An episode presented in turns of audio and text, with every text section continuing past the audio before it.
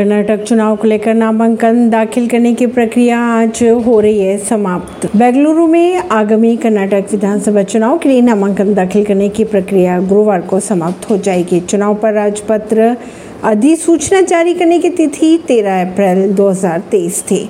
नामांकन की जाँच की तारीख की अगर बात की जाए तो 21 अप्रैल है। उम्मीदवारी को वापस लेने की अंतिम तारीख चौबीस अप्रैल है। मतदान की तारीख 10 मई है और मतगणना की अगर तारीखों की बात की जाए तो 13 मई है। करीब आंकड़ों के अनुसार 1110 उम्मीदवारों ने नामांकन दाखिल किया है मुख्यमंत्री बसवराज बोमाई विपक्ष के नेता सिद्धारमैया और पूर्व मुख्यमंत्री बी एस येदुरप्पा के बेटे पी वाई विजेंद्र ने बुधवार को नामांकन जमा करने के लिए मेगा रैलियों और रोड शो निकाले।